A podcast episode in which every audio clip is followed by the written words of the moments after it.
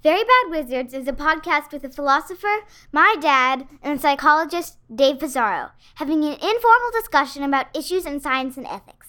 Please note that the discussion contains bad words that I'm not allowed to say, and knowing my dad, some very inappropriate jokes.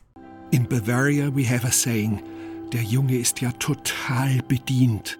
It means this is the most depressing kid I've ever met in my life. The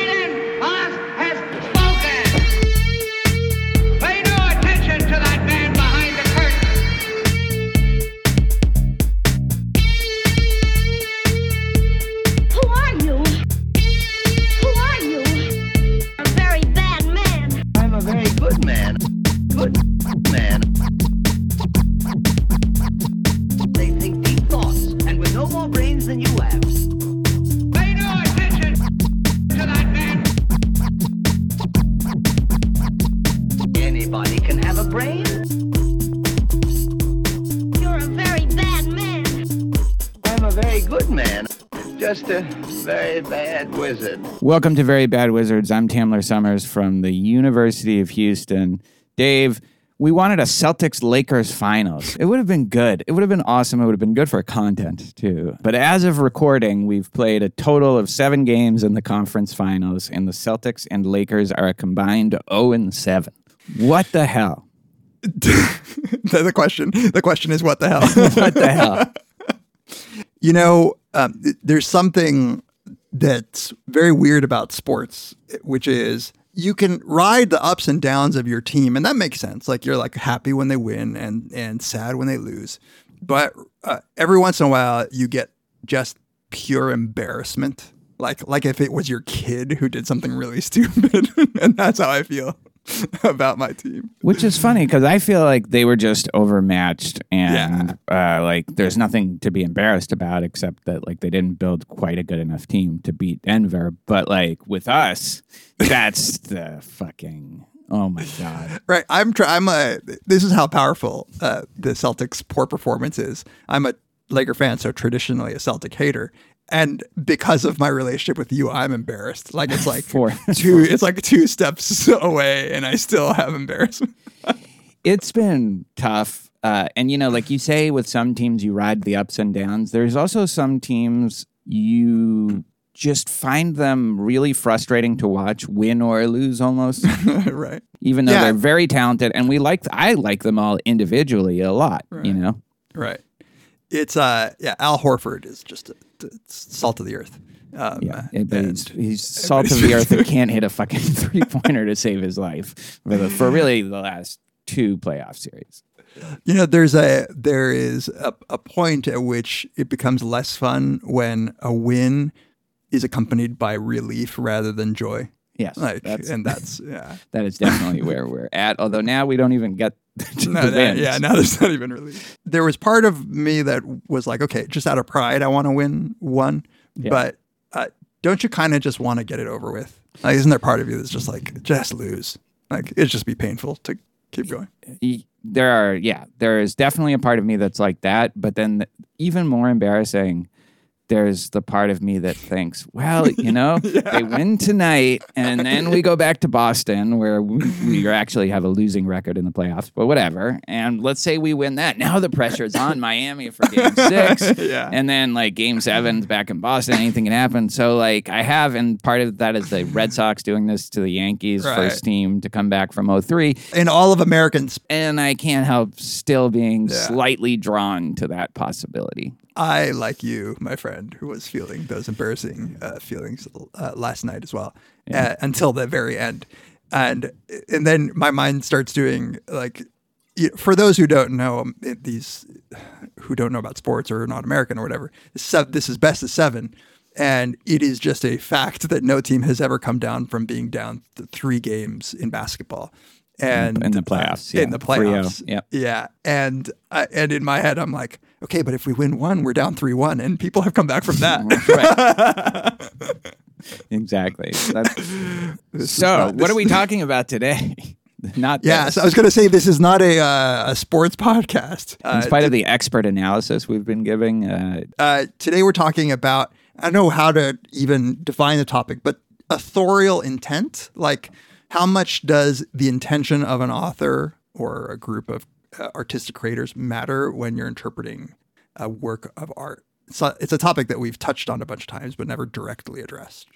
Definitely a topic where probably people would have bet a lot of money. It was my idea to do this, and it's actually you've been driving this. Um, but I, I, I think it's really interesting. I think we talk a lot, and we, I think we, we go into interpretations of films, and there's certain assumptions that kind of guide how we do it, but we've never really fully examined them. We've Yeah. alluded to them. We've talked Right. about it, but this will be a way to do that um, in more depth.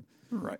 Yeah. But first, But first, but first, so apparently, I did not. Did you know about this club? Um, I sir, I did not until you text or until you put it in the Slack. yeah, I put it this. I, I tweeted this out that like the the cringiest woke thing isn't cringier than this club for the canceled. It's a New Yorker profile of this club. I'll just read the opening paragraph.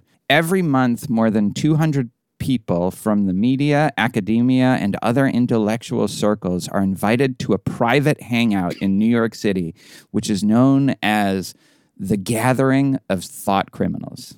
That's like in in capital letters. the Gathering of Thought Criminals. There are two rules. there are two rules. The first is that you have to be willing to break bread with people who have been socially ostracized, or as the attendees would say, quote unquote, canceled, whether they've lost a job, lost friends, or simply feel persecuted for holding unpopular opinions. Some people on the guest list are notorious, elite professors who have deviated from campus consensus or have broken university rules, and journalists who have made a name for themselves amid a public backlash or who have weathered it quietly. Others are relative nobodies, people who, for one reason or another, have become exasperated with what they see as rampant, censorious thinking in our culture. So that's the first rule. The second rule of the gatherings is that Pamela has to like you. or as I think you put it. You have to be uh, jumped in uh, to the gang, and by jumped here, I mean you have to have sex. Third rule of Thought Criminal Club is you have to talk about Thought Criminal Club and you have to complain about rampant censorious thinking. By the way, your your replies were pretty cringy on that tweet. Um, there were people who who were like defending this as not cringe. I saw. Yeah. I don't know. Like, I, I don't know if we covered this with cringe in our cringe conceptual analysis, but sometimes it's just you know it when you see it. you know? Yeah, the gathering of thought criminals is just so self-important that the, that uh, look, you know, I'm not I'm not an East Coast elite, so I don't read the New Yorker, but it's the way it's written up is just like extra. uh, It's So this Pamela Paresky, she organizes it. She's named it, um, and this piece is in some way, I don't know. It's almost like a you know debutante ball, quinceanera. like this is her coming out to the world. Um, and I just read one of the paragraphs here. One of the attendees brought homemade peach habanero hot sauce for everyone, and Paresky ordered a round of chicken tenders. She seemed to be in her element. As people introduced themselves to me, she frequently interjected, wine in hand, eyeglasses perched on her silver brown hair. She's weirdly hot, Siskind had observed to me earlier. She's like the intellectual dark web's most eligible bachelorette. Paresky does not approve of this description. Although she is single, she is single. She's adamant that the thought criminal gatherings are purely social and not part of the IDW. of of which your stepmother is. Is that- is, is, is a member? Are we sure there's a distinction? The intellectual dark web would never admit 200 people. Um, well, it, they invite 200 people. Uh, at the, the, the, the journalist Emma Green, who wrote about it, only uh, a dozen people showed up. right, because they heard it was being like t- like written about. Supposedly. Okay, so but, And I like also this. The people I saw were mostly white. Paresky says she doesn't really pay attention to the racial breakdown of the I, guest list. I was that tongue in cheek. Like I was like I- I, I couldn't I, cou- I j- literally couldn't figure out whether the author of this was was doing thinly veiled criticism. I know. We, this is where we need a, like an uh, uh, esoteric or uh, yeah, we need to know the intentions of the author. Exactly. Because the point isn't just to mock this. We're going to actually submit our formal applications. Um, but Not at all. before Yeah. before before we do, um, being described as weirdly hot seems insulting. like, what is the weird part? Is it weird because you wouldn't expect that she's hot, or is it weird because her think- features her features when you look at them don't seem hot, but somehow the holistic take on it is that she is. I if I had to guess the meaning, it's that she's 56. I feel like Don Lemon got fired for saying something like that. Yeah. well, this is going to be part of our application to the Thought Criminal Club. Uh, all right, so that was the idea. The idea is that you and I were, we're going to submit our formal application. is there anything? I, I just is there anything else about the article itself that you wanted to that you need to note before we get into our application? Uh, like my really biggest question was: Is this criticism of this like? Because it seemed weird that the New Yorker was profiling it.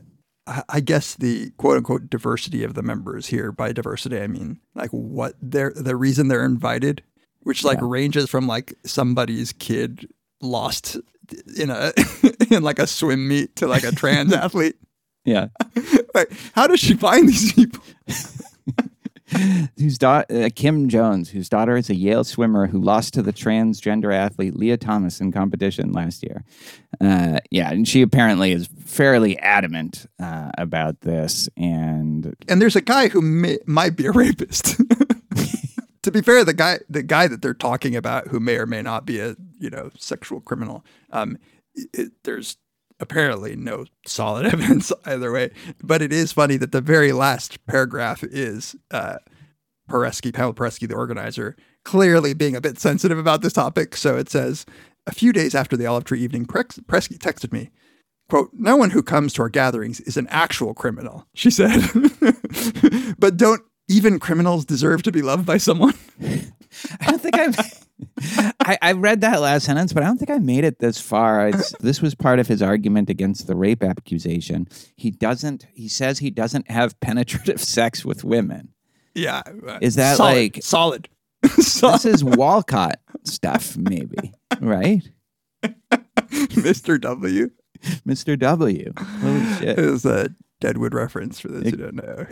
It gets dark. You can be, yeah, I know. It really does. That's why I wasn't sure. Like, Okay. by the time you're at the end, I'm like, so wait, is this? This So- is who I imagine everybody is. Is this guy who said, like, some actor and comedian who says he's had a hard time getting a talent manager because he's a white man, and instead has sought out alternative me- media ecosystems. He recently acted in a movie called Terror on the Prairie, a western about a pioneer family that gets attacked by outlaws, co-produced by the conservative company The Daily Wire. Like, this is these people are just mad they didn't get parts or they didn't get a deal or they didn't get, you know, uh, the green light to do some project. And so I have to go to the Daily Wire now to because I'm a white man, you know. Right. And like, what are the alternative media outlets for his uh, comedy? Uh, all right. So uh, we have mocked this, sometimes fairly, sometimes unfairly. uh, uh, how do we get in? Yeah. So I, the the thought here was, I'm sure that we qualify somehow, and uh, so let's let's put our heads together and come up with some reasons, some justified uh, reasons to get an invitation, uh, to get the the good housekeeping seal of approval from Pamela Paresky.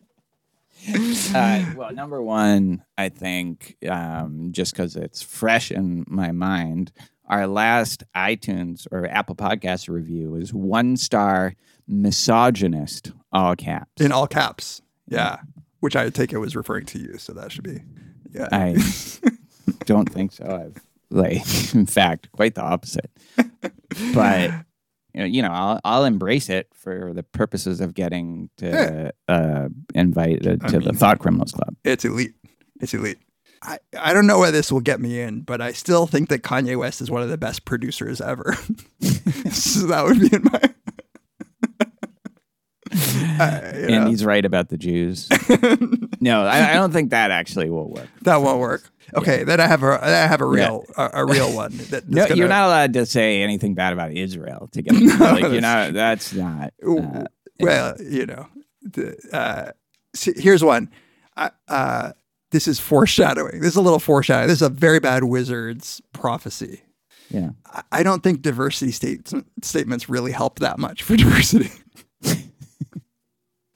That is wow. Um, like you, you're probably already getting a text right now from Pamela. I, I I feel like uh like like there are a ton of people who are just using Chat GPT exclusively to write their diversity statements when they apply for jobs.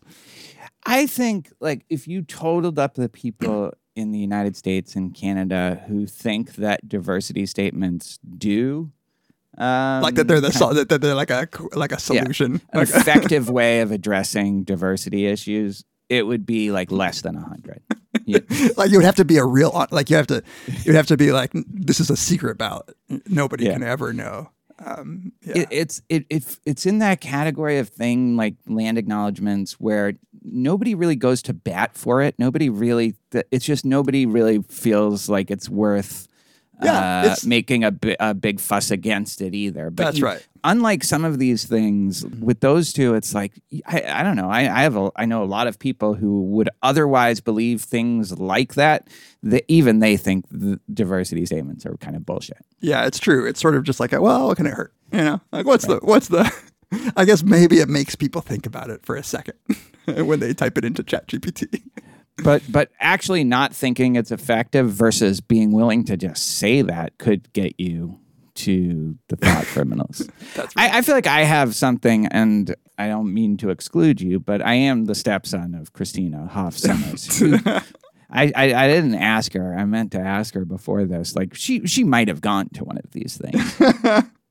This is a really good pick on your part because it really exonerates you from anything. Like you, you don't have to like you, you you're not laying it out there. You're not saying anything controversial. You're just appealing to your familial relation.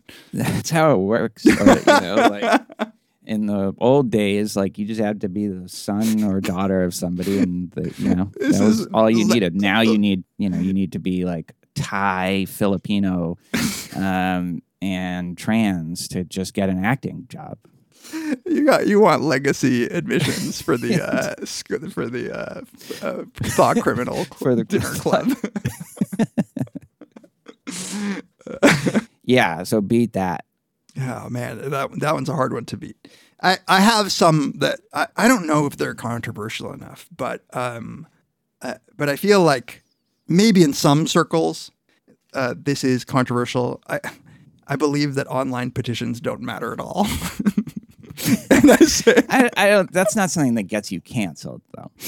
no, but th- but this is a we're, we're trying to build a well-rounded application. So I feel like stuffing stuffing my CV. Yeah, with padding your CV. exactly, padding. That's the word I was looking. I, I feel like you're. Um, this is a little too anodyne to get you into. Oh, it says the guy who said, "Oh, my stepmom is Christina Hoff Sommers." Let's see you have some skin You in the have to like, you know, you're gonna have to like. I, you're right. It's not fair. Like, Where's- but Put some, get some skin in this. Get, get some skin. Okay, I can be like, I don't like QR codes on menus, like, uh, and they'll be like, well, he's Christina Hoff Sommers' Uh, all right. uh, kid, so like, we'll right. let him in. Yeah. edit out everything I said and put I am a co-host of a podcast who, who uh, with a guy whose stepmom is Christina Hoff Sommers. And you've had, or you could even just say, I've given had a her talk. on my podcast. Oh yeah, but I've given a talk at AEI too. Oh yeah, Yeah, that's that. big. That's- you might get in over me with that. I've never given a talk at AEI. What else you we got? know somebody who really we know and like somebody who really does want to get invited to this. um, so maybe that could help us. Because actually, like, I would blow my brains out before going to one of these things. I this is exactly the kind of thing that I can't stomach at all.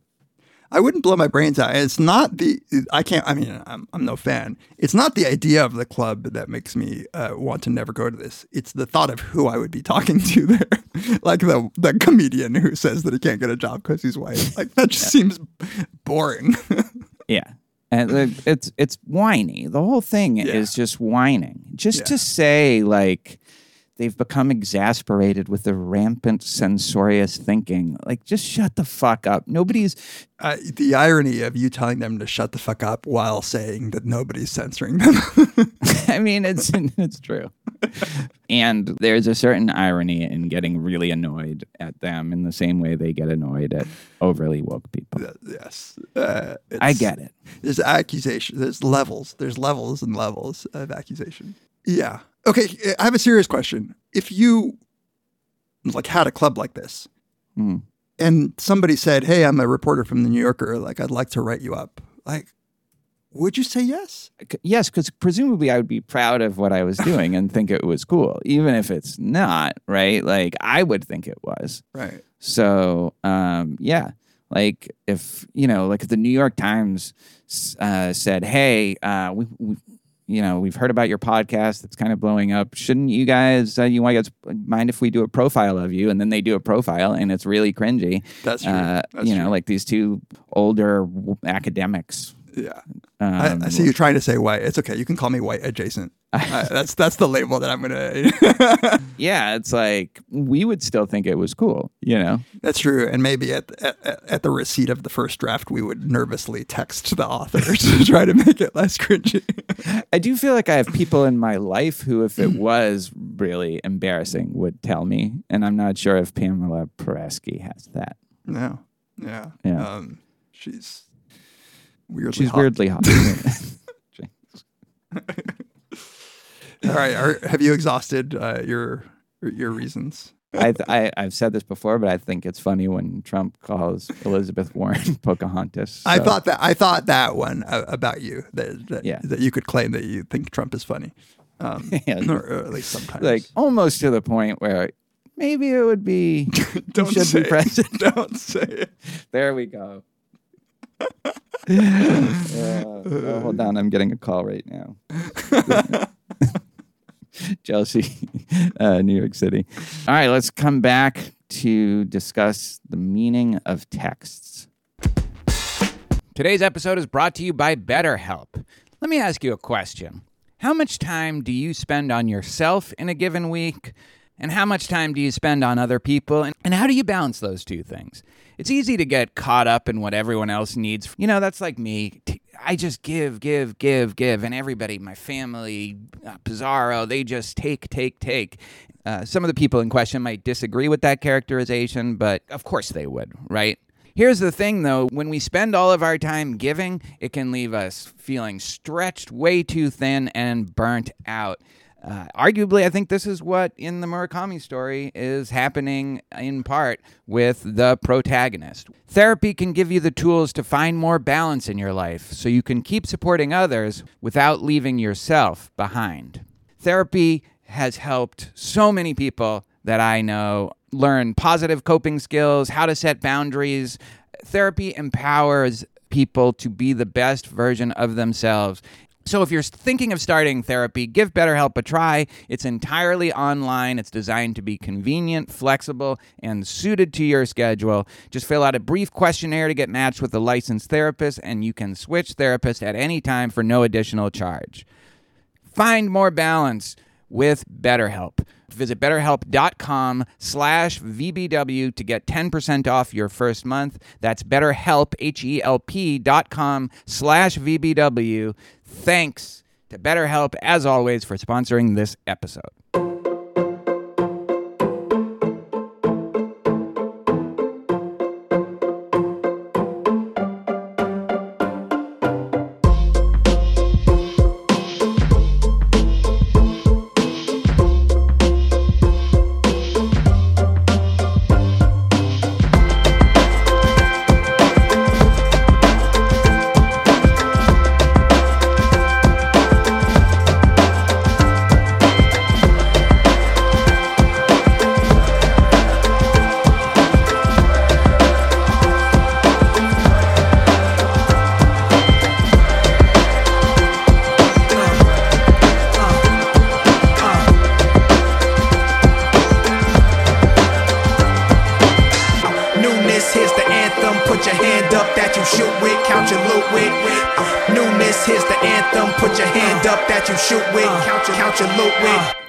Back to Very Bad Wizards. This is the time of the show where we love to express our gratitude, not to the Boston Celtics, who recording this, unlike the opening segment, right after game seven. Just a disgraceful performance to not show up, to, to have a chance to come back from 3 0 and then not show up eh, at all just lay a big giant rotten stinky egg that was tough to take. But you know it isn't tough to take? All the interaction that we get from our listeners. Um, we appreciate it so much. The emails the tweets the reddit discussions just support on Instagram and Facebook. It's all great. If you'd like to email us, you can email us at verybadwizards at gmail.com. We read all of our emails and wish we could get back to more than the few that we have a chance to reply to. Uh, you can tweet us at Tamler, at Peas, at verybadwizards. You can follow us on Instagram. You can like us on Facebook. And you can join the Reddit community where there's uh, often uh, a lot of good discussion happening over there. Oh, and you can follow me on Letterboxd. Just search for me with my name. I'm easy to find. I've been putting up reviews, rating movies. It's the one kind of social media I can get behind. And, you know, this would really help us out a lot if you could leave us a five star review on Apple Podcasts that's really fun for us to read. And also, it's a great way for other listeners to find us who may not know about us. And word of mouth, telling your friends, all of that is so great. And we really appreciate that. If you would like to support us in even more tangible ways, you can go to our website, our new website, and you can see the various ways of supporting us. Uh, you can send us a one time or recurring donation on PayPal. You can buy some swag. Don't buy the bootleg swag that we just saw that was out there. Um, you can uh, join our Patreon community, and we have a ton of good stuff coming there right now at the various different tiers. Uh, all patrons get ad free episodes. Um, if you're at the $2 and up per episode tier, you get access to our bonus episodes, including our long running Ambulators series. We are about to record one of those tonight. You'll also get uh, a bonus episode I just recorded with the, the Lynch gang. The, well, yeah, we said we weren't going to call us ourselves that. The Doppelgangers, Jesse, Graham and Natalia Washington. We just did a shockingly coherent discussion of Inland Empire, and it was a really fun discussion. And I look forward to putting that out as well. You have Dave's podcast. Psych, which has a few episodes left, I believe, and he gives early access to those. At the $5 and up tier, you get to vote on a topic for the listener selected episode, and we'll have a call for ideas up shortly. And uh, you get our Brothers Karamazov miniseries, another thing we're very proud of here at Very Bad Wizards headquarters. And finally, at the $10 and up tier, you can uh, ask us a question, and every month we will answer all of your questions in video form, and then we also release the audio form to everybody at the bonus level. So those have been a lot of fun. We really enjoy those questions. Although on the last one, someone almost broke up the podcast. That's all. That's all I'm going to say. Um, thank you so much, everybody. It's because of you and not because of the Celtics that I feel happy and in a good mood. Well, that would be a stretch. In a somewhat good mood today. Thanks, everybody.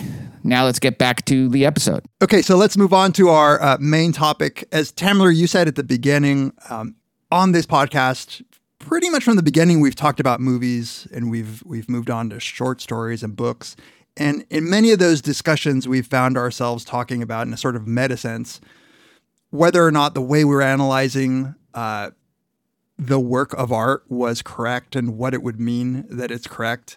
And I think most of the time we've both endorsed a notion that there's no easy answer, especially when it comes to the question of the intentions of the author or the director, whatever the writer is. So, what a director or an author says the meaning is would be just one interpretation among many. Um, and I think one of the most salient uh, versions of this that I remember in recent episodes was when we discussed Kubrick's 2001, and we got some responses from people saying like, "Just read the book," right? Like that, that you would have the whole answer right there. Um, so at least for me, I've always wanted to try to have a discussion that focused centrally on this specific question, like how much of interpretation in art boils down to knowing the intentions of the artist. And it turns out that that there's just actually like a lot, a lot of scholarship on the topic, and it's something that that we're probably just going to barely touch the surface of. But it was set off for me really by thinking about, of all things, a video essay by a YouTuber named Thomas Flight, who uh, has an essay that we'll link to about his interpretation of Scorsese's film The Irishman and a particular shot uh, in that film uh, that he believed was a direct reference to Goodfellas. And then it turns out Scorsese denies it. So that's kind of what got me uh, to want to think about it. I shared it with you. And so we read a few articles that we'll talk about, but I wanted to lay just the broadest of groundwork for the various views that people have expressed, like in the philosophy of aesthetics and in literary criticism. So, as you might expect, there's one class of thinking that says it's called intentionalism that just says there is a one to one relationship between the meaning of a text and what the author intends that meaning to be. So, it's like settling a bet. You want to know what the meaning of this was? Like, just ask the person who wrote it or the person who directed it or whatever. and then on the other side, you have like a class of views that uh, could be referred to as anti intentionalism. And this is the most extreme of these is the view that actually the intentions of the artist matter not at all. That that uh, there's varieties of this, but one view is that once the artwork is produced, it's out in the world and it belongs to everybody, and there is no reason to appeal to the intentions of of the author. This is sometimes referred fam- like sometimes referred to as the death of the author, which is the name of an essay that we'll we'll talk about. And some so some people have referred to thinking that intentions matter or are central to analysis as the intentional fallacy. So this is uh, uh, from a, a philosopher Beardsley, who wrote an article called The Intentional Fallacy. He says, Judging a poem is like judging a pudding or a machine. One demands that it work. It is only because an artifact works that we infer the intention of the artificer. A poem can be only through its meaning, yet it is, it simply is, in a sense that we have no excuse for inquiring what part is intended or meant.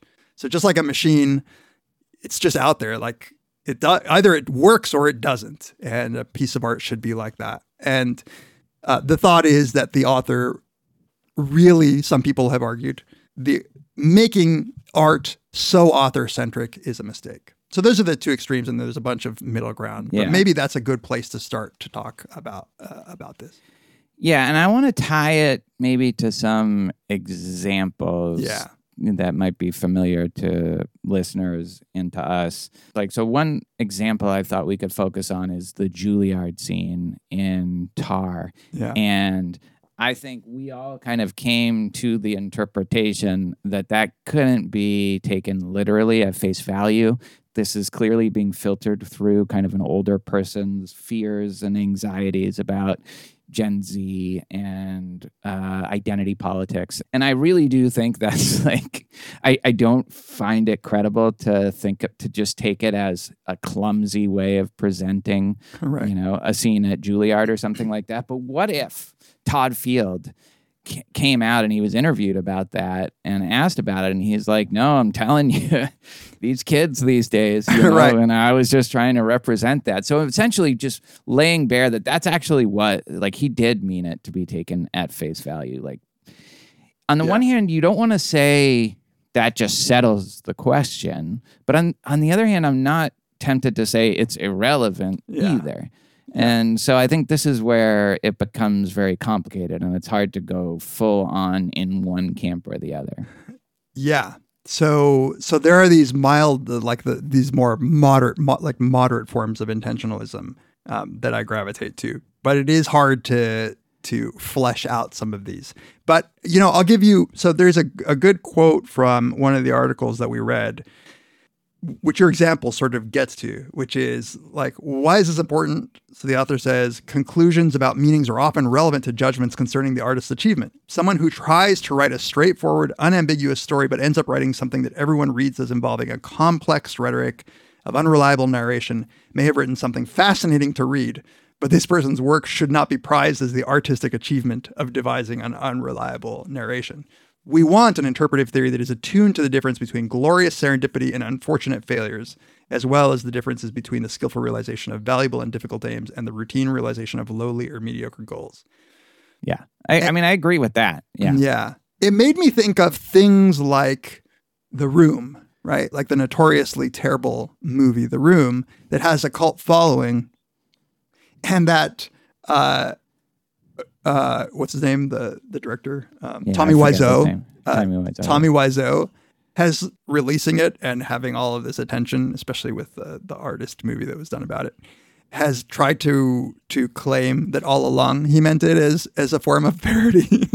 when that's a clear case where I'm like, no, you can't like no, the intention that you had when you did it actually matters to me. Like whether or not uh, uh, society has analyzed it as some sort of statement about whatever. you know, I had that in my notes too. The room, I think, because of the Noel Ca- Coward quote. Uh, Ed Wood would have been a Yes. better director Yeah. if he said that his films were uh, parodies, or if he thought about. And I don't know, maybe that's true, but I don't know if the movies would be better or worse because of that. And same with The Room, like. Well, like, I think people who I it's not my thing. Like I, I just like, I did watch parts of it when the James Franco movie about it came Mhm. out, and I was just like, yeah, okay, really incompetently performed to Right. an, with a lot of confidence, and I get why people enjoy that, but it's not exactly for me. Uh, I I don't like whether he meant it to be that way or not is kind of irrelevant. I feel like in terms of my aesthetic appreciation for it anyway. But I don't know. Do you disagree with that? Um, I mean, that's such a clear cut case of incompetence. I mean, the better example is the one that you gave about Tar, where if if he had written this in a sort of heavy handed, like kids these days way, and we knew that, um, I wouldn't want to praise him for that subtleness that Yeah, we ended right. up interpreting. Um, Right. Right. Uh, yeah. And so maybe this gets to like a kind of fundamental question when, um, you know, having just done a quick dive into this literature, when they talk about the meaning of the work, Yeah. I feel like it's not totally clear what that is supposed to signify. Do we does that even make sense like to talk about the meaning of a work? Cuz in talking about Tar or Wiseau, it's like you're you're not talking about the meaning of it exactly, but you wouldn't want to praise the director for doing something more subtle and nuanced than the director was actually trying to do. That seems to me different than the meaning of what he was trying to do. But that just because but but not because I have a theory of what the meaning of a work is as much as uh, I- like I'm not sure if that's what we're interested in the meaning when Yeah. we try to interpret texts. the way that we've been using the meaning is this broader uh, interpretation of like the goals of the entire work of art. I think maybe it's easier to to talk about Well, not the goals, because the goals make it sound like there's an intender. But so or like, know, the, like- just the the broad like just let's say the the very broad interpretation of the the work. Like Yeah. I just mean to contrast it uh, with some clear instances where you can get into some of this debate about intentionalism or not. When you say, for instance, like the the oranges in The Godfather symbolize death, right? Um, that meaning, like the direct symbolic value of an orange, you might say, well, does Coppola say that they symbolize death?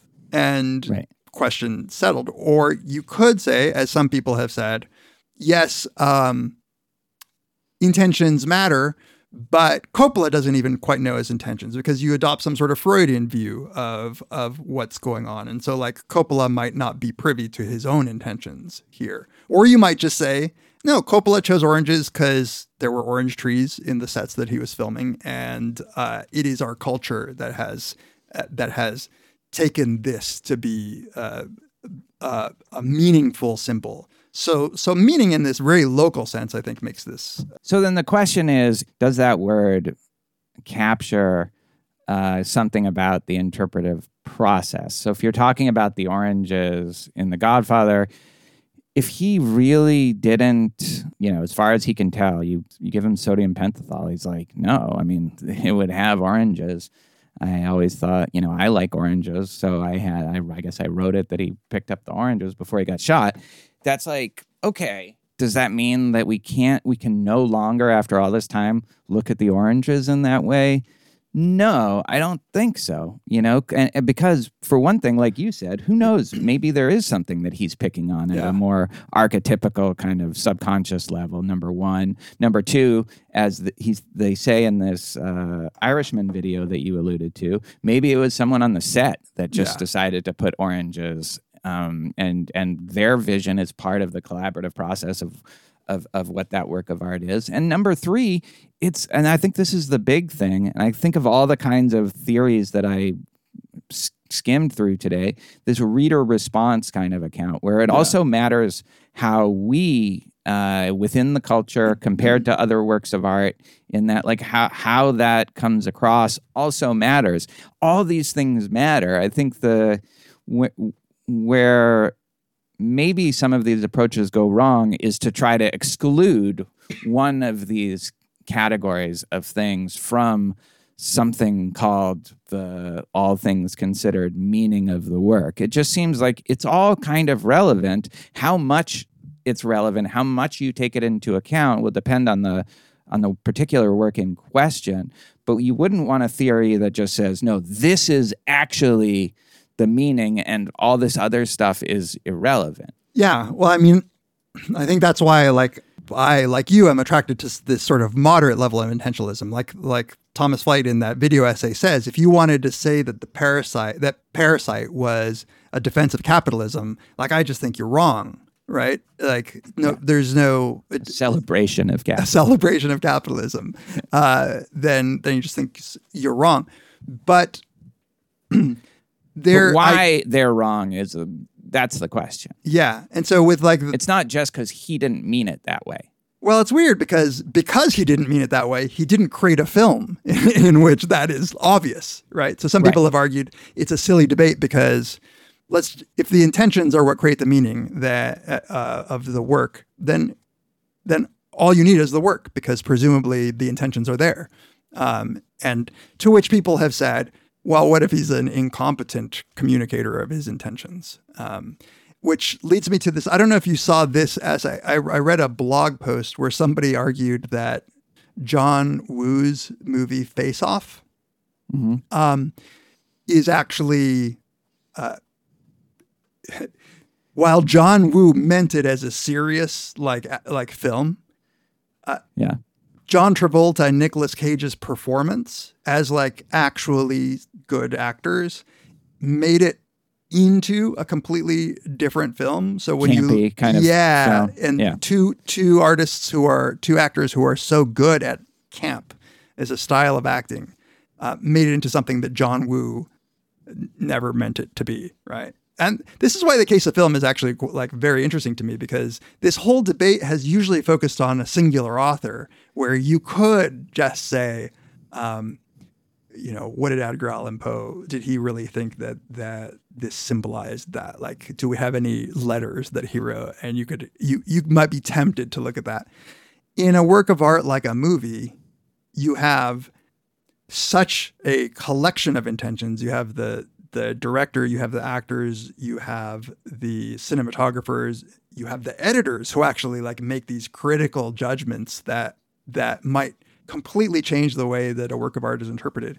And I do think that our interpretation, like not to get hung up on meaning, but just say however you interpret, uh, like even at a at a concrete level, interpret what's going on. Uh, you you can't help but try to figure out what the person was trying to say. Like it's almost just like a just a natural human response to try to figure out at first pass. Like, so why did it? Why did she do that? Right? Like, I, I don't, I'm not sure if I agree with you. Well, I'm not making a normative claim. I'm making like I'm saying like the psychology of human beings is such that when you're trying to interpret something, I feel like your gut is always going to be like, why? Like, what did they mean? What? What's like? It's not like a piece of nature, right? This is we know that somebody intended to create this work of art, so it seems like a very like gut level reaction to say, why did they create this piece of art? But I think it depends on the work, the type of work, what it is. I don't think we necessarily are desperate to do that about a poem or uh, like a painting or. Um, You don't think we want to know immediately the intentions of a poet when he when they write a, a poem? When I'm interested if I, you know, hear something that uh, might put it in some kind of context. But my first instinct isn't to say like, what did they mean? What would they? What were they trying to do? I don't know if this is that different, but I'm often trying to figure out like, what is the work doing and why am I responding to it this way? But that doesn't automatically go to the intentions of the author. Sometimes it does. I feel like with Borges, I you know, uh, there's certain things where we want to know what he means, but there's certain other things like we're talking about Garden of Forking Paths and whether that's a fever dream or whether it's, uh, you know, uh, a recollection or uh, a more literal telling of what's happening.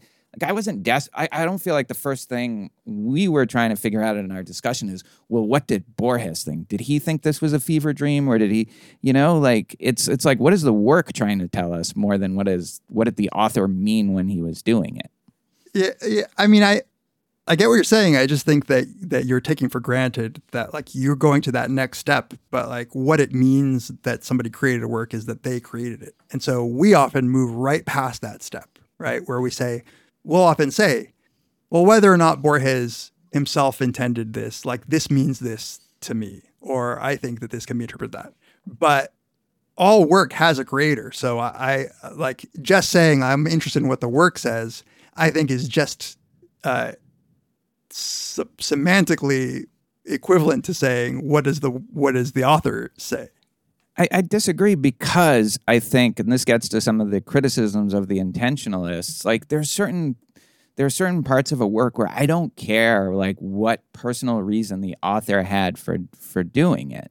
You know, uh, you know, maybe it's something that happened in their childhood or something like that that they're recreating, and that's what you know led them to put that thing in. It's like okay, maybe that's interesting. Sometimes it is, sometimes it isn't.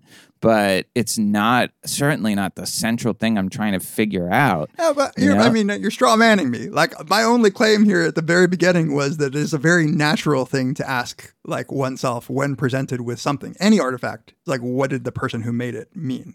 Not that like you can't immediately move past that, but like that it is one of the questions that arises when you're Yeah. watching. Is like uh, d- you like it seems weird that you're denying you're pushing back on that. Well, we had to we have to rewind the tape, but I thought you were making a stronger claim than just it's one of the things that you ask yourself. Um, in like a in like a uh, when you see a, an animate thing like walking around you immediately think what's it trying to do or when someone utters a statement like you're trying to figure out like what is the what is the per- person's intention in saying this thing like that's all i mean right where where it's just too hard to teach like we even impute intentionality on things that that like are created generated by computers I'm just- sometimes, yeah. yeah, like I'm saying, it's just like a we're very loose with this. I think that's why the anti-intentionalist stance is uh, the counterintuitive one for so many people. Like I think it takes some work to remove yourself from from this view. Like I think that the person just starting out trying to figure out like how to uh, digest art is often asking, "Oh, what do they mean?" Right? Okay.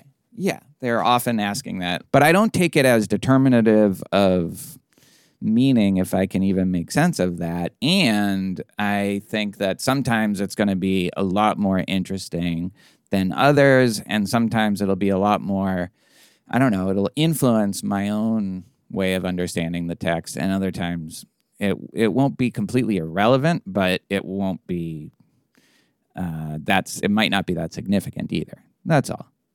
I mean, it seems Maybe like we a- don't disagree. Yeah, it's like very like that's what I would conclude, right? Like, but so so I take it that the strongest anti-intentionalist views that say um, once the author releases it into the world, it is just as valid. Like the the for instance, like a strong reader response view.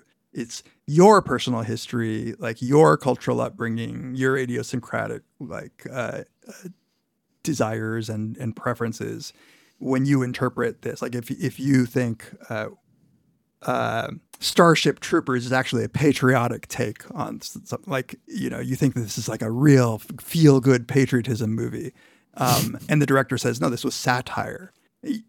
Right. You Although don't. he doesn't. That's what's funny Yeah, about that particular movie. He really does. He does not uh, flat out. Uh, yeah, I love. So and that's, why actually what makes it good. That's what makes know? it good. Like it is. That's why. So here's one way of saying what I was trying to say about this the psychological primacy, like quote unquote here, is that when an artist actually speaks out about their work of art, I feel like it fucks it up because so many people will naturally just like, oh, that's what it is then, right? Yeah. Like they'll feel like they've been like I like I was saying at the beginning, like it's bet settling.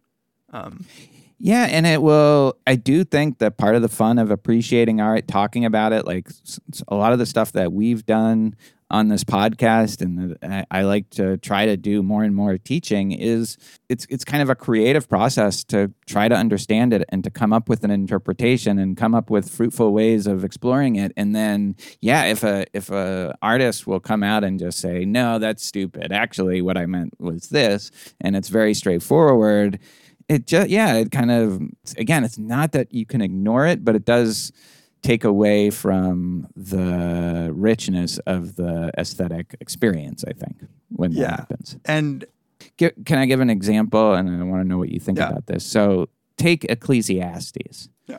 um, a text that we have discussed and i also just wonder in general whether biblical texts and mythic texts are in their own category when it comes to something like this but I don't think either of us, as we're talking about that work, are just like, what did they mean by this? Um, as much as it's not that we don't want to know, but if there was some explanation about, well, you know, it's the king at this time trying to consolidate control over some region, like that's not what we want to know. no, we were like we are looking at that text as a text partly because we don't know we, it has no author as a lot of these mythic texts like we don't know anything about how it was written or what happened like Yeah. i don't know like i feel like that's a good example of a kind of text where you just approach as text and even though you could ask yourself stuff as biblical scholars do they try to really come up with uh, some historical fact that can account for uh, some of these beautiful passages. But then I always find that to just be uh, almost a distraction at that point from Yeah, the like interpretation and appreciation of the. Right. So there's like analyses of the book of Revelation and all its like crazy kooky symbols. They're like, actually, this is really tied to the politics of the day. Like this was like a very local satire, or not satire, but a criticism of Rome um, at the time. And sure, that takes away from it. But but I think that that I'm I'm not even saying that.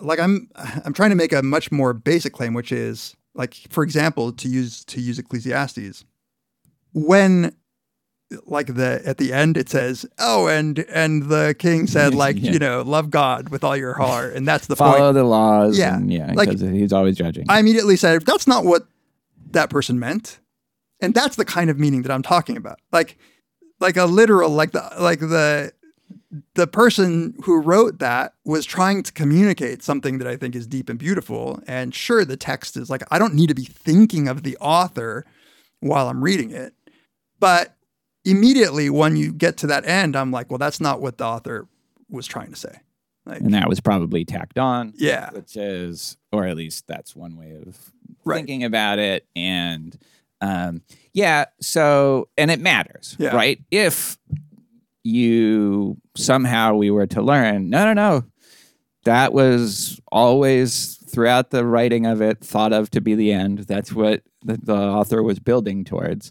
yeah.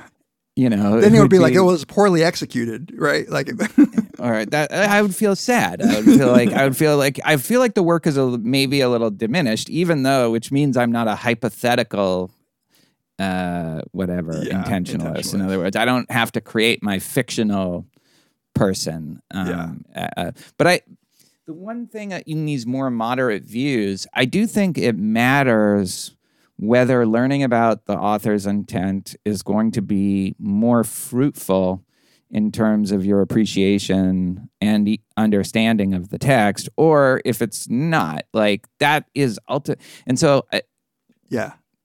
Me saying that makes me think I think there's something that the, the real thing that we're after is a fruitful interpretation that allows us to appreciate the text in more depth. And often, maybe, certainly sometimes, the author's intent is a big part of that, but sometimes it isn't. Sometimes we have no sense of the author's intent, and sometimes it might even actually detract from a more fruitful interpretation of the text uh, to know that. And then if that happens, then I'm thinking, well, like I'm not, I can't unhear th- that that the author said it, but I'm not going to let that govern what I take to be the meaning of the text. Yeah. my understanding of it. That's where I like absolutely agree. And in fact, like I, I have as radical a view as I say I have, um, in the sense that that uh, there are often, I think, works of art that I'm trying to think of a good example. Like th- this isn't a real example, but the Thundercats cartoon from the 80s, right? You could uh, you could say, well, look, if you look at all these characters, um, these were all like symbolizing something like pretty crazy about like society in the 80s. And I, it actually doesn't matter to me at all whether like the authors might have had like a real simple like let's make a kids cartoon where this guy is the insecure one and this guy is the leader and and this one is like the the asshole. And that was it. And so like the the intentions of the author are super straightforward and kind of simplistic. And then i read this complex stuff into it. I don't think i'm making an error at all. I think and it's not even because i think that deep inside the authors was this complexity and it came out in some like sort of freudian way or or just because they were immersed in the culture and they couldn't help but but have this meaning i actually mean that um, it like to answer directly what you said like it, i almost never would want to know what the, the author intended Yeah. right um, and i think we it's not fruitful. yeah right. And and if it's going to detract from appreciation of the art uh, um, and analysis of the art then i think it's you're worse off knowing the intentions. And i think that's just often the case. And we've talked uh, about songs uh, on this podcast a few times where there is no way that I want to know for most songs who the person was thinking of or like what the hmm. situation was they're thinking because then it's lost its universality and my personal meaning you know Yeah, exactly. That indicates, I think, that there's more abstract kinds of art. And I think movies are often in this category, songs definitely. It's not a hard and fast rule, but typically authors' intentions there mean less or could actually be a disadvantage. And then there are certain other things, uh, maybe philosophy, maybe uh, certain kinds of novels anyway where it would actually help to understand the context that they're writing in and um and and I really do think it depends and the I Yeah. think where any they all just go wrong is in trying to come up with some hard and fast general rule of interpretation uh, where I don't think that's how this works. It can't. Yeah, I agree. It can't, can't. possibly be that um, because there are there are some cases, like the straightforward case of just speech acts, like you and I talking to each other right now. Like it really matters that I know what you intended to say, even if your words are slurred or if you have a malapropism or whatever. Like I'm like, well, did Tamler mean to say that? Um, Do you think my words are slurred? only Am I slurring? um, and and then you get to, to these like uh, c- like even within the same genre, like a a documentary film could either be one in which I really want to know, like what was the point of ma- what argument is the author trying to make, and there are some like exit through the gift shop where I'm like I revel in the like mystery of what they really meant. Yeah. and we could do exit. we through should. gift Did, shop. did we not?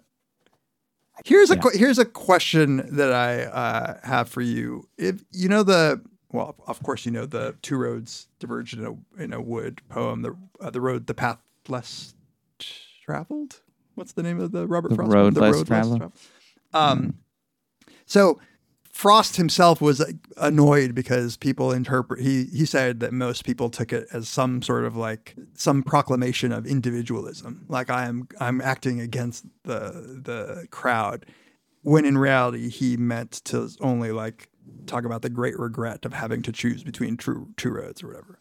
So you could say the people who think of this as some expression of individualism are wrong because Robert Frost told us that that's not what he meant. I think the more fruitful thing, and I think what Frost was really saying is no, but if you read the poem closely, you'll see that that can't be the interpretation. Exactly. Right. So, Exactly. yeah. That's what I was trying to say when we were having our disagreement at the first. You know. Yeah. Yeah. and and so so yeah there might be just a small distinction between like me having just meant his intentions have been infused in the poem like if he did it well like we should we should not need to query him ever right this episode of Very Bad Wizards is brought to you once again by my favorite virtual private network, VPN. That is NordVPN. A virtual private network essentially creates an encrypted tunnel to let your data flow through. It allows you to have better security, better privacy, keeps prying eyes of your ISPs, for instance, from knowing where you've been. But it also can make it appear as if you are in any geographical location by altering the IP address that it looks like you're coming from. And that's really where I and my family have used it the most. We got a free trial when we started doing NordVPN, but I have been paying out of pocket for membership ever since because it's that useful. It's fast, it's easy to use. You can connect with one click or you can even enable auto connect. It has over 5,700 servers across 60 countries, so you can find the server that's nearest you to get better speed. And you can easily use it by installing the app on up to six devices on Windows, Android, iOS, Mac, even Linux. Even Android TV now supports NordVPN. I'll give you my use case. So, my daughter is now attending college in a country that is not the United States. And we have subscriptions to all of our streaming services, but of course, she doesn't get the same access that she does uh, here at home.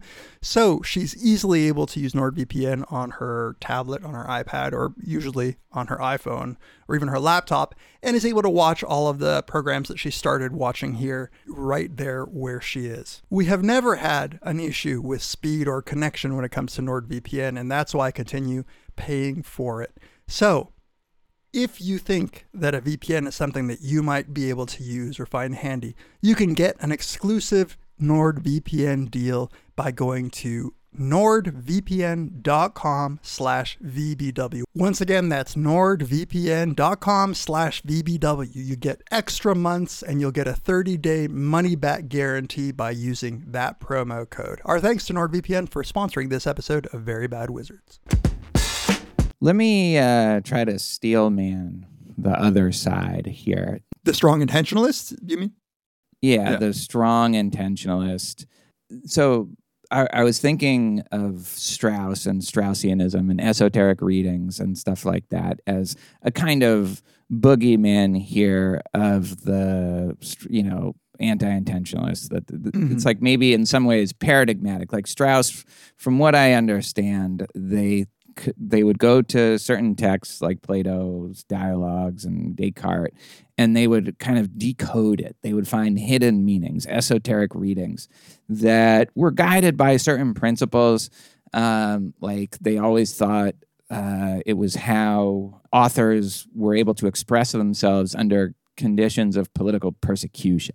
And that these texts were like they're they're all these little symbols and little ways that uh, they were just sending out for the world and for all time people who were smart enough to be able to understand Right. those and it's in some ways in that sense a fairly reductive and i think implausible approach.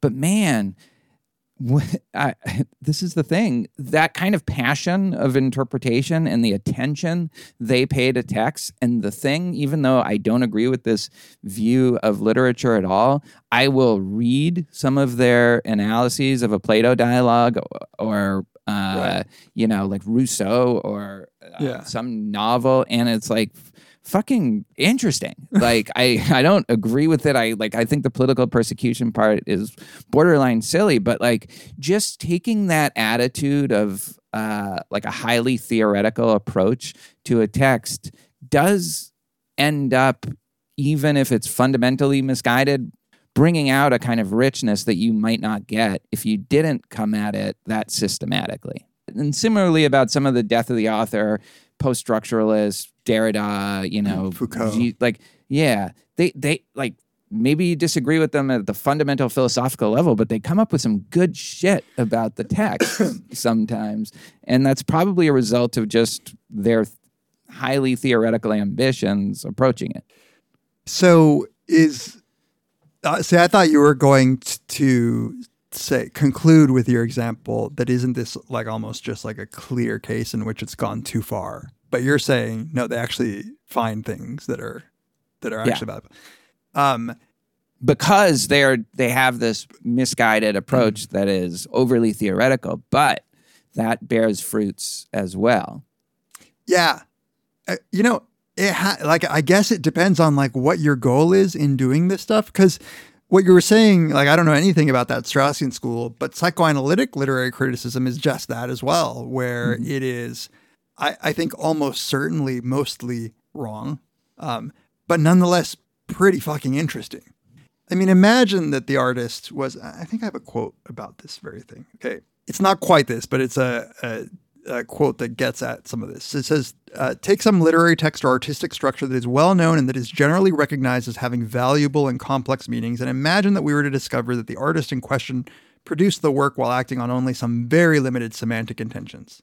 Does not modern intentionalism then have the crippling consequence of requiring us to limit our understanding of the work's original artistic meanings to the ones intended by the artist? And I think that's true. Like I think that's sort of what I was saying about Thundercats, where uh, but but this is like a taking it a step further, where you approach texts with a frame, a Marxist or psychoanalytic or whatever frame you're approaching it, and you're squeezing out meaning in a way that could most definitely be like the author themselves might be like, "What are you talking about?" But there is value to that. And I think it just depends on what your analysis is trying to do. Like what what are you trying to you, like I think that Freudian readings of Shakespearean plays are like super interesting. I don't think Shakespeare had any of that in mind, and I don't even buy the psychology that Freud was saying caused Shakespeare to write it. But like you're just like, ah, oh, that's fucking cool. I, I, It's almost like their obsession with this their theoretical approach just gets them to do close close readings that just by virtue of them being, being clo- close, close, reading. readings. Okay, but s- eh, yeah. So that gets me to where I was. I thought you were going to take it, but where I want to take it now, which is surely they're taking it too far, and I I think we agree that there are cases in which people's even really really worked out close readings of things are batshit, and I and I take it that that's what, for instance, Room Two Three Seven is all about, where you're just like, well, like clearly, except the one about the native. except for the one, yeah, or the moon landing, yeah, that's right. right? I mean, it's a great example though, also of they found it, they uncovered some cool shit Yeah. as they're doing that. Right, You know, right. It's both. Yeah. but but there has to be like and this is why i think there really it's what what work of art are you analyzing what is your goal in analyzing it um that all matters but i think there is some constraint. Like people in room 237 aren't uh making up details about the shining. Like they are actually pointing them out. But uh, i don't want a theory that doesn't allow me to say that they're there there's little to no value in what they're saying because it's not Right. grounded in in I guess maybe what I'm saying is it's not even grounded within the text. Like in the That's yeah, the thing. Yeah. I think there are better and worse interpretations. So, like, even if you just consider the author's intentions to be one factor among many, and you also think the reader's subjective experience of the text matters also, that doesn't mean that all readings are the same. You know, where the room 237 ones go go a little is when it's just not a plausible. It's not even like it's just not a plausible reading of Kubrick's intentions, certainly, but most importantly, of the text itself.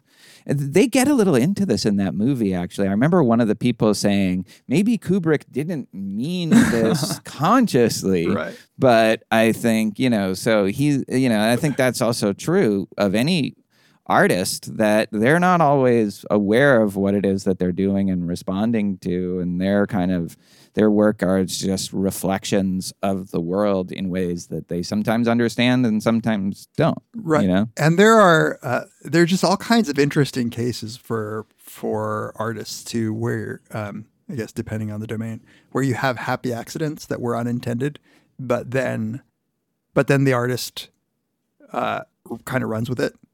Um, where you know you can't have like there are some of these theories, the strictest ones that say art at the time of its creation, like what the artist was thinking at the moment of its creation, is the only thing that matters.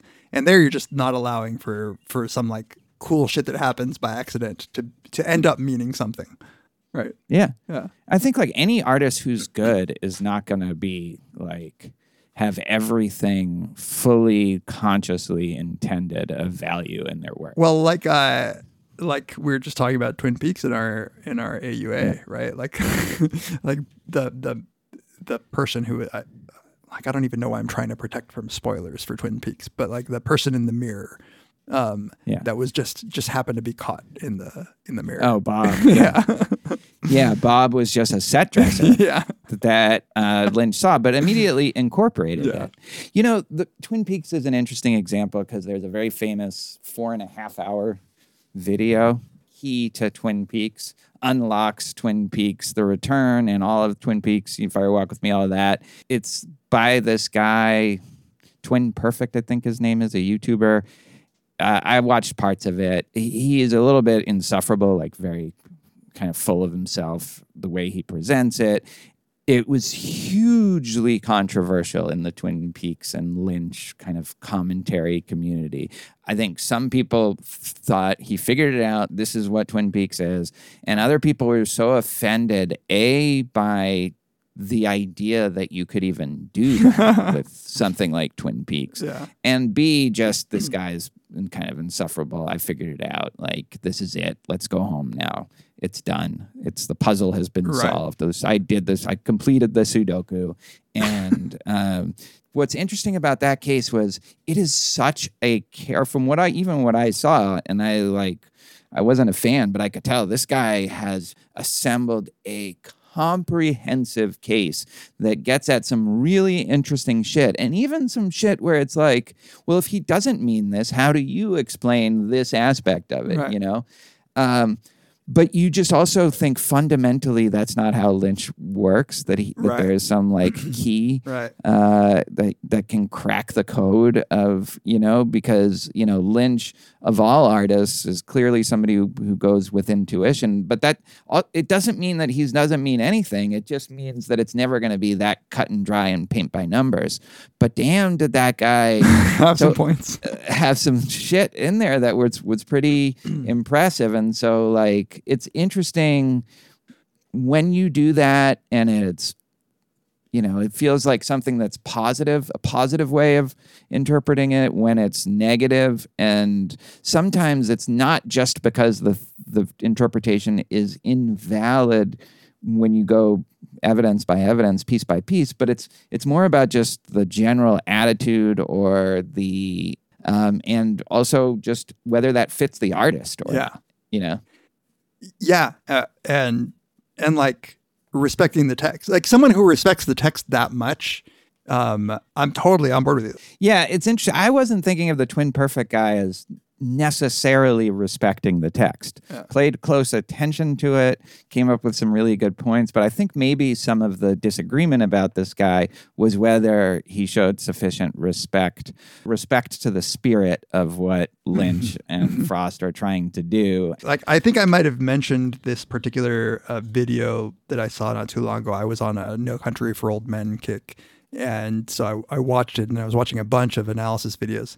And there is this uh, YouTuber called What Is Anti Logic who who makes a bunch of these videos interpreting movies in ways that nobody else does, and he grants that like like they're they're they might not be right, but his video on No Country for Old Men is trying to mount the argument that Anton Chigurh isn't real, and the analysis of it is so good to me. Like it adds value to the story and makes me think about about the story so much that it's the fact that not everything fits with that is sort of beside the point to me. Like he has squeezed more joy out of the work of art for me. And that's what I Yeah. think, and th- that's sort of like what I am led to conclude. Like when when we write our book about the Very Bad Wizard's Guide to the Good Life, that's like a firm principle that I would want in there. That like the way that you approach a work of art um, really, really matters. And like squeeze squeezing all of it, the meaning and joy out of the art, even if it means that that you might get something wrong or you might be overanalyzing or somebody might accuse you of not uh, knowing what the director meant or whatever. It doesn't matter so much. Yeah. And the Coens are great examples. You ask them anything about their movies and they'll be like, nah, Yeah. just uh yeah, just a tornado at the end. Yeah, Whatever. Like, yeah, you know, so like that's a part of the country where we get some uh, whirlwinds sometimes. you know. like Totally. they, they they never will betray any kind of hidden meaning uh, and yet their movies are so full of unbelievably Oh God, man. like like precise connections I of would do no, yeah, kinds. I would do No Country for Old Men tomorrow if you wanted Yeah. to. Um, I'll do that. Yeah, like it's, and I, I think that the artist showing that kind of restraint is um, is doing such a good service to the Yeah. community, uh, the, to the audience, basically. Um, I asked my daughter if you could give Lynch a pill and say like, and he has to answer truthfully. How do you interpret Oh, the end of Twin Peaks? Would you want to do it? She's like, yeah. yeah, Yes, fuck yes. Like I want to know. And I'm not saying it means that that's the Right. answer, That but I want to know. know. Do you? Yeah. Yeah, probably less, I think, than she does, but sure. Yeah, I wouldn't like delete the file if somebody sent it to me.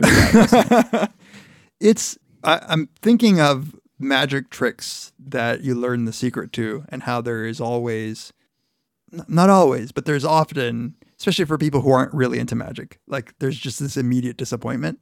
Um, and I would worry that I would give myself immediate disappointment uh, because there is this limbo where multiple interpretations exist, and that brings me pleasure. You know, and so I don't want like the the uh, all of the the quantum realities to collapse into into the one true one. but maybe we could conclude on this. I think like if what I believe is true, they wouldn't collapse into one.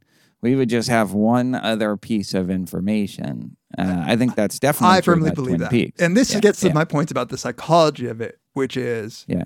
I would have to just like tell myself to undo what I heard David Lynch say. Cause like it would it would hit me a little bit. Yeah. yeah.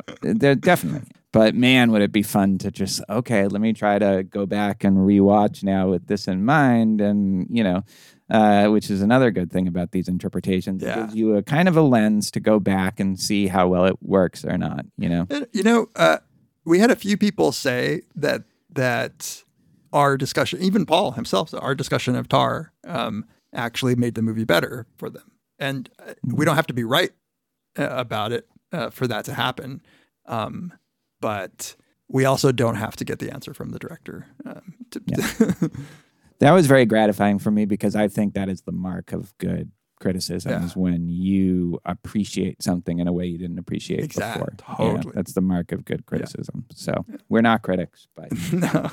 we sometimes play one on the pod. Do you think it can work in the opposite direction that that uh that movies that somebody enjoys or you could ruin with your criticism? I think that's what people were worried about with the twin perfect thing. I, like I, I don't know. Like I find them annoying, but that doesn't Right. like if I'll read a like a really stupid way of uh trying to understand a work that I really like, it doesn't detract from the work for me. Um, Well, you it's- you have uh, yeah. actually ruined many Marvel movies for me with your attitude. my pissy attitude. Sometimes a pissy attitude is the best critical approach. But I do think that I'm uh, pretty extreme in my views. Like I, it's the most postmodern that I get. Yeah, totally. A hundred percent. Like uh art is just different, you know. Like I feel like, and and God bless it for being different because it's hard to like. It's a dreary world where you just have to worry about like, you know, reading academic papers where you really are all just just hundred percent focused on what people meant and like whether the words match what they meant. Or here, Yeah. just turn that part of your mind off, and this other part of your mind just expands. yeah, one that requires imagination and mm. yeah, I think that's why we've gravitated towards a lot of Yeah. that. I, by the way, think that any artist who gives an explanation for their art is not only doing a disservice, but I think that they tend to be the dumber ones. Yeah, I agree. You know, like, Yeah. like, why would you do that? Like, and It's a- and like the the arrogance of it. You know, there's an interesting case where I'll let you go watch Celtics, but um, in the original Star Wars, Han Solo and is is meeting this alien bounty hunter, and they have a shootout. And in the original, it kind of looks like Han shot him in cold blood, and um, that really added to the character of Han because uh, like he was this renegade. And when George Lucas redid the effects, he made Yeah. it so that Greedo, the bounty hunter, shot first and Han shot in self defense. And like the community was outraged. Yeah. Like Han shot first was like their mantra. And Yeah. that's a case where like George, I don't care what George Lucas thinks Han did. Like Yeah. it's disrespecting the character that we all know. Like he would butchered right, like he had no right to do that. exactly. Even yeah. That's that's exactly. how it that's how Yeah. it felt. Yeah. Uh, all right. All right. Well, this was fun. I hope it was somewhat instructive. Uh, I have to go and take my medicine. Uh, the the tough pill. Join us next time on Very Bad The